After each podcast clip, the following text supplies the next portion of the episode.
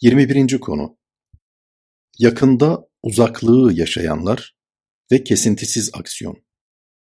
Soru Büyük zatların asrında ve hatta onların yakın çevresinde neşet ettiği halde onlardan istifade edemeyen insanların sayısının tarih boyu küçümsenmeyecek derecede olduğu görülüyor.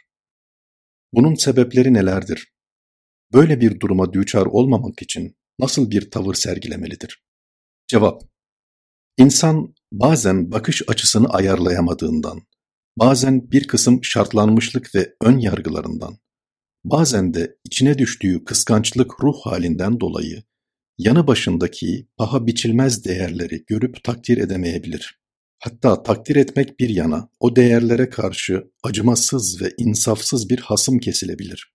Siz isterseniz bunu yakın körlüğü olarak isimlendirebilirsiniz.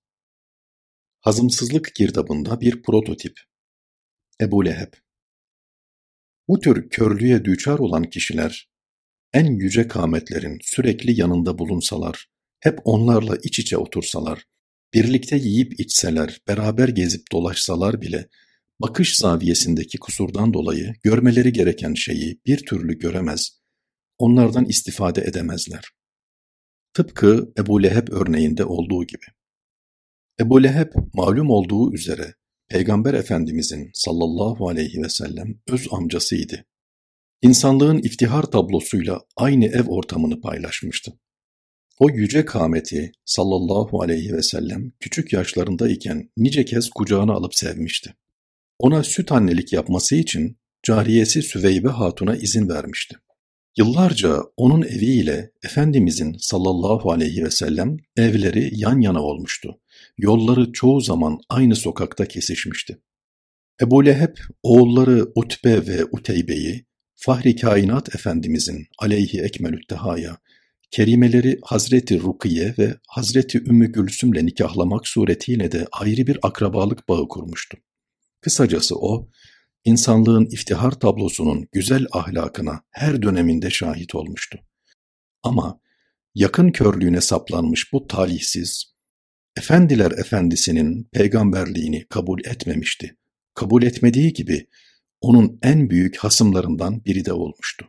Evet, yıldızların kaldırım taşı gibi ayaklarının altına serildiği kainatın iftihar tablosunun büyüklüğünü, en yakın akrabalarından birisi görmemişti, görmek istememişti. Bu açıdan bilinmesi gerekir ki, Cenab-ı Hakk'ın kendilerini çok büyük hizmetlerde istihdam buyurduğu kişiler de, onca takdir edilecek faaliyetlerine rağmen kimi zaman yakın çevrelerindeki bazı kimseler tarafından tahkir ve tezyif görebilirler. Hatta onların ihanet ve düşmanlığına da maruz kalabilirler. Bunun en önemli sebebi de Husumet duyan o kimselerin kaderin hükmüne rıza göstermemeleri, hakkın takdirini kabullenememeleri, hazımsızlık ve çekememezlik girdabına kapılıp gitmeleridir. Halbuki insanın mazhar olduğu bütün imkan ve kabiliyetler hakkın takdiridir. Bu mevzuda hüküm tamamen ona aittir. Küçüklere büyük vazifeler. Hem bazen Allah Celle Celaluhu büyük insanlara büyük işler yaptırdığı gibi, bazen de çok küçük insanlara çok önemli misyonlar eda ettirip aşkın vazifeler gördürebilir. Bu mevzuda belki bir davetiye ve çağrı olarak kişinin ortaya koyması gereken husus, kalp saffetiyle ona teveccühte bulunmak ve asla kimseyi hor hakir görmemektir. Zira nice derbeder gibi görünen kimseler vardır ki, Onların içleri define doludur. Bu hakikati İbrahim Hakkı Hazretleri bir şiirinde şöyle ifade eder. Hakkı gel sırrını eyleme zahir, olayım der isen bu yolda mahir, harabat ehline hor bakma şakir, defineye malik viraneler var. Rivayetlere göre İbrahim Hakkı Hazretlerinin Şakir ve Zakir adında iki oğlu varmış. Zakir sürekli hakkı zikirle meşgul olan salih bir evlatmış. Şakir ise o yıllar meyhaneden çıkmayan, ayık dolaşmayan biriymiş. Bir gün İbrahim Hakkı Hazretleri Zakir'i yanına alır ve birlikte yürürler.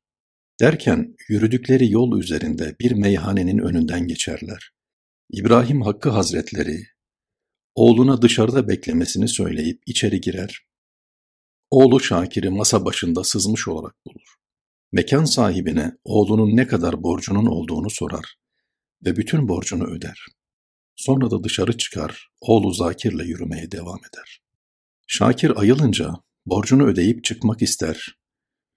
Ama mekan sahibi, borcun yok, baban hepsini ödedi dediğinde adeta yıkılır, içini müthiş bir haya duygusu kaplar. Hemen babasının peşine düşer, nihayet onu kardeşiyle birlikte bir uçurumun kenarında bulur. Onların konuşmalarına şahit olur. Babası İbrahim Hakkı Hazretleri, kardeşi Zakir'e, oğlum kırklardan biri vefat etti, şu uçurumdan atla ki onun yerine sen de onlara karışasın demektedir. Ama kardeşi tereddüt eder, bir türlü atlayamaz. Bu konuşmaya kulak misafiri olan Şakir, baba ben atlasam olmaz mı der, sonra da helallik dileyip atlar, kırkların arasına karışır. Bunun üzerine İbrahim Hakkı Hazretleri, Zakir'in şaşkın bakışları arasında yukarıdaki meşhur şiirini seslendirir. Menkıbelerde olayların aslına değil faslına bakılmalıdır. Bu olay doğru veya yanlış olabilir ama ifade edilmek istenen hakikat çok önemlidir. Peygamber Efendimiz de sallallahu aleyhi ve sellem bu manayı ifade sadedinde Nice saçı başı dağınık, kapı kapı kovulan ve asla önemsenmeyen kimseler vardır ki, herhangi bir hususla alakalı onlar Allah'a yemin etseler, Allah Celle Celaluhu onları yeminlerinde yalancı çıkarmaz. Bera İbni Malik bunlardandır buyurmuşlardır. Evet, sizin küçük görüp önemsemediğiniz insanlara Allah Celle Celaluhu bazen öyle büyük işler yaptırır ki, yapılan o işin büyüklüğü karşısında dudaklarınızı ısırır kalırsınız. Nasıl ki Cenab-ı Hak karıncaların bir türü olan termitlere kendi boylarını çok aşkın binalar inşa ettirir. Öyle de sizin karınca misali küçük ve basit gördüğünüz insanlara da devasa kuleler inşa ettirebilir. Nitekim çöl ortamından çıkıp gelen ve sade birer insan olan Hazreti Ebu Ubeyde İbni Cerrah, Hazreti Kaka, Hazreti Sa'd İbni Ebi Vakkas radıyallahu anhum gibi komutanlar, yıkılmaz zannedilen Bizans ve Pers imparatorluklarını çok kısa bir zaman içerisinde dize getirmiş, onlara gerçek insanlığa giden yolları göstermişlerdir. Kendinden bilme ve şirk alaşımlı sözler. Allah Celle Celaluhu ذَٰلِكَ فَضْلُ اللّٰهِ يُؤْتِيهِ مَنْ يَشَاءُ İşte bu Allah'ın lütfudur, onu dilediğine verir buyurmuştur. Üstadın yaklaşımıyla nefis cümleden edna, vazife cümleden aladır. Biz küçük insanlar olsak da Allah Celle Celaluhu sonsuz kudret ve inayetiyle bizi çok büyük hizmetlerde istihdam edebilir bu da tamamen ona ait bir lütuf ve ihsandır. Bu mevzuda biz yaptık, biz ettik. Başkaları onların rüyasını bile göremezken biz planladık türünden söylenecek her söz şirk işmam eder.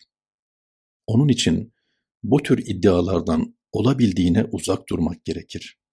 Yine Hazreti Pir'in ifadesiyle nefyi nefy ispattır. Dolayısıyla siz kendinizi nefyetmediğiniz müddetçe bir kıymete ulaşamazsınız. Çokça tekrar edilen bir ifade ile meseleyi tavzih etmek gerekirse sonsuz olan birdir. Başka izafi sonsuzlar yoktur. Mutlak sonsuzun karşısında diğer varlıklara bir değer biçilecekse onlara düşen hisse sıfırdır. Dolayısıyla Allah Celle Celaluhu ile insan arasındaki münasebet, sonsuz ile sıfırın münasebeti gibidir. Sonsuz olan Allah'tır, sıfır olan ise insan. Fakat sıfır, zati bir değeri olmamakla birlikte, nasıl ki rakamların sonuna geldiğinde bir kıymet kazanır, aynen öyle de insan acz ve fakrıyla Allah'a dayandığında, adeta lafzayı celaldeki elifin yanına konulmuş sıfırlar gibi bir iken on, yüz, hatta bin olur. Zulüm ilelebet devam etmez. Sorudaki ikinci hususa geçecek olursak, kendilerini Allah rızası için hizmete adamış samimi ruhlar, tenafüsü yani Allah yolunda yarışı yanlış anlayan, rekabet hissiyle hareket eden ve sonra da bu alemde yalnız biz varız deyip kendilerinden başka hiç kimseye hayat hakkı tanımayan insafsız zalimler tarafından iç içe daireler halinde bir kuşatmaya alınabilirler. Fakat bu durumun ilelebet sürüp gitmesine ihtimal vermek mümkün değildir. Zira zulüm hiçbir zaman uzun ömürlü olmamıştır. Allah zalimi imhal eder, yani ona mehil verir, ona süre verir, fakat ihmal etmez. Hadisin ifadesiyle Allah zalime mehil üstüne mehil verir. Bir kere de derdest etti mi iflahını keser onu. Evet, küfür devam eder ama zulüm devam etmez. Küfür mahkemeyi kübraya kalır. Allah huzuru kibriyasında onu cezalandırır. Fakat zulüm umumun hukukuna tecavüz, masum insanların hukukuna tecavüz olduğundan dolayı er geç dünyada cezasını bulur. Zulmedenler cezalarını bulurlar. Hem bu yol Allah yoludur ve bu yolda samimi olarak yürüyen hiç kimseyi Allah Celle Celaluhu yarı yolda bırakmamıştır.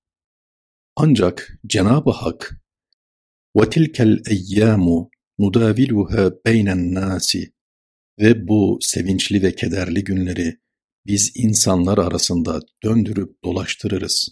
Ayeti kerimesinde buyurduğu gibi, değişik hikmetlere binaen, bazen muvakkat hezimetler yaşatır, bela ve musibetlerle imtihan eder, muradı ilahi istikametinde, desti kudretiyle eşya ve hadiseleri şekillendirir. Dolayısıyla bugün birilerine bayramsa, yarın başkalarına bayram. Bugün birilerine matemse yarın başkalarına matemdir. O halde ruhlarının ilhamlarını dünya insanlığına duyurmak isteyen kahramanlar, cahillerin söyleyip ettikleriyle meşgul olmamalı, bilakis akıl ve kalplerini Kur'an'ın elmas düsturlarını, İslamiyet'in güzelliklerini insanlara en güzel şekilde nasıl temsil edebiliriz mülahazalarıyla doldurmalıdırlar. Muhatap gönüller kendi hür iradeleriyle kabul eder ya da etmezler. Netice bizi ilgilendirmez.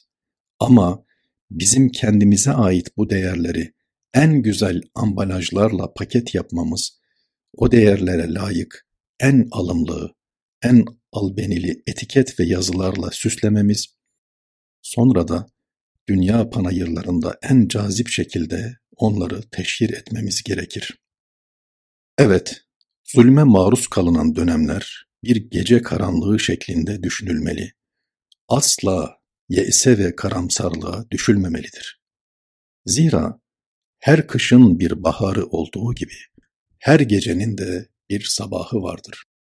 Dolayısıyla geceden sonra bir gündüzün geleceği unutulmamalı, gecenin karanlıklarında aydınlık bir geleceğin planı yapılmalıdır. Aynı şekilde bir gündüz yaşarken de arkasından başka bir gecenin geleceği hesaba katılmalıdır. Başka bir ifadeyle mümin gündüzün aydın, ferih, fahur ikliminde atını mahmuzlayıp sağa sola sürerken günün arkasında başka bir gecenin olduğunu ve o gece içinde ayrı bir plan ve strateji hazırlaması gerektiğini unutmamalıdır.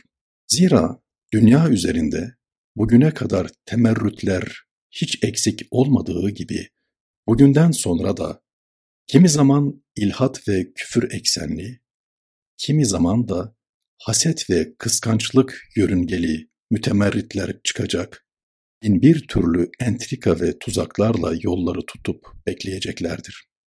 Bu yüzden ne gecenin karanlığına takılıp paniklemeli ne de gündüzün aydınlığına sevinip ferih fahur yaşamalı, gecede gündüzle ilgili plan ve projeler, gündüzde de geceye dair stratejiler geliştirmelidir. Sürekli ve kesintisiz aksiyon. Böylece inanan gönüller, ömrünün her anını daimi bir ameli salih yörüngesinde değerlendirmeli, gecelere gündüz aydınlığı, kışlara bahar sıcaklığı taşımalıdır. Haddi zatında iman, insana her durumda ve her şartta, imkan ölçüsünde ameli salih mükellefiyeti yüklemektedir. Bu manadaki sürekli ve kesintisiz aksiyonu anlama adına metaftaki yürüyüşü de hatırlayabilirsiniz. Malum olduğu üzere tavaf yapan kişi ortam müsait olduğu zaman tavafı kısa adımlarla koşar gibi yürüyerek gerçekleştirir. Remel. Fakat izdiham olduğunda da kimseye eziyet etmemek için yerinde zıplar durur ama her halükarda hareket eder, metafizik gerilimini korur. Allah'ın izni ve inayetiyle de uygun zaman ve zeminde yürüyüşüne devam eder. Evet, durağanlık bir atalettir. Eşya tabiatı itibariyle atıldır, ona hareket veren ise Allah'tır Celle Celaluhu. İnsan da fizik aleminin kurallarına tabidir. Yerinde durduğu an düşüp dağılma sürecine girer. Tıpkı meteorlar gibi bir boşluk yaşadığında başka bir cazibe kuvvetine kapılır, sürtünmeyle aşınır, nihayet bir müddet sonra erir ve tükenir. Ama insan, güneş, yıldızlar ve ay gibi bulunduğu yerde de olsa sürekli dönüp hareket ederse, o zaman hem hayatiyetini devam ettirir, hem de aldığı hakikat ziyasından etrafına ışıklar neşreder. Cenab-ı Hakk'ın yapılması gerekli olan ibadetleri günün belli zaman dilimlerine taksim ederek tahmil buyurması da kesintisiz ve sürekli hareket esprisini anlama adına çarpıcı bir misaldir. Şöyle ki, وَمِنَ اللَّيْلِ فَتَهَجَّتْ بِهِ نَافِلَةً لَكْ Sana mahsus bir namaz olmak üzere gecenin bir kısmında kalkıp Kur'an oku, teheccüd namazı kıl. Ayeti ışığında. Siz gecenin belli bir kısmında kalkar, Kur'an okur ve teheccüd namazı kılarsınız. Yine seher vaktinde كانوا قليلا من الليل ما يهجعون وبالأسحار هم يستغفرون Onlar geceleri az uyurlardı. Seher vakitlerinde de bağışlanma dilerlerdi. Ayetlerinin işaretiyle. Adeta istiğfarla gürlersiniz. Sonra sabah namazı vakti girer. Önce sünnetini sonra da farzını eda edersiniz. Güneş doğup kerahet vakti çıktığında işrak namazını ve öğle vaktine yakın zamana kadar da duha namazını eda edersiniz. Öğle namazını günlük işlerin adeta sırtınızda olduğu bir vakitte ikame edersiniz. İkindi namazıyla Allah'ın Celle Celaluhu huzuruna koşmak suretiyle günün daha da artmış olan o ezici yorgunluğunu adeta ruh ufuklarında bir seyahate çevirir ve dinlenmiş olursunuz. Yine akşam ve yatsı namazlarını da aynı duygu ve düşüncelerle ifa ederseniz de ruhen herhangi bir boşluğa düşmemiş olursunuz. İşleyen demir ışıldar. Günlük ibadet hayatımız nasıl Cenab-ı Hak tarafından böyle bir takvime bağlanmış, bir boşluk bırakılmamışsa, insanlık yolunda yapılacak hizmetlerde de haftalar, aylar, mevsimler ve hatta seneler böyle bir aksiyon anlayışıyla taksim edilmelidir. Bu mevzuda her mümin adeta bir strateji uzmanı gibi çalışmalı, kendisi, ailesi ve yaşadığı toplumu adına yapabileceği işleri belirlemelidir. Böylece o, kendi hayatiyet ve üretkenliğini de korumuş olacaktır. Zira atalarımız işleyen demir ışıldar demişlerdir. O halde paslanıp küflenmeden daima parlak kalabilmenin yolu sürekli faaliyettir. Kur'an-ı Kerim, iman edenlerden bahsettiği hemen her ayette ve amilus salihati, salih amel işlerler ifadesini de kullanarak onların aksiyon yönüne dikkat çeker. Salih amel, arızasız ve kusursuz yapılan iş demektir. Namaz örneğinde olduğu gibi onun kamil manada eda edilebilmesi için nasıl iç ve dış rükünlerinin yanında huşuğuna yani Cenab-ı Hak'la münasebeti aksettiren iç derinliğine de dikkat edilmesi gerekiyorsa, aynı şekilde müminin yaptığı bütün işleri dahili ve harici şartlara riayet ederek yapması gerekir. Böylece mümin, Allah'a iman edip emin bir insan olma vasfını tescil ettirdikten sonra, inancını nazaride bırakmayacak, onu aksiyonuyla da teyit edecektir.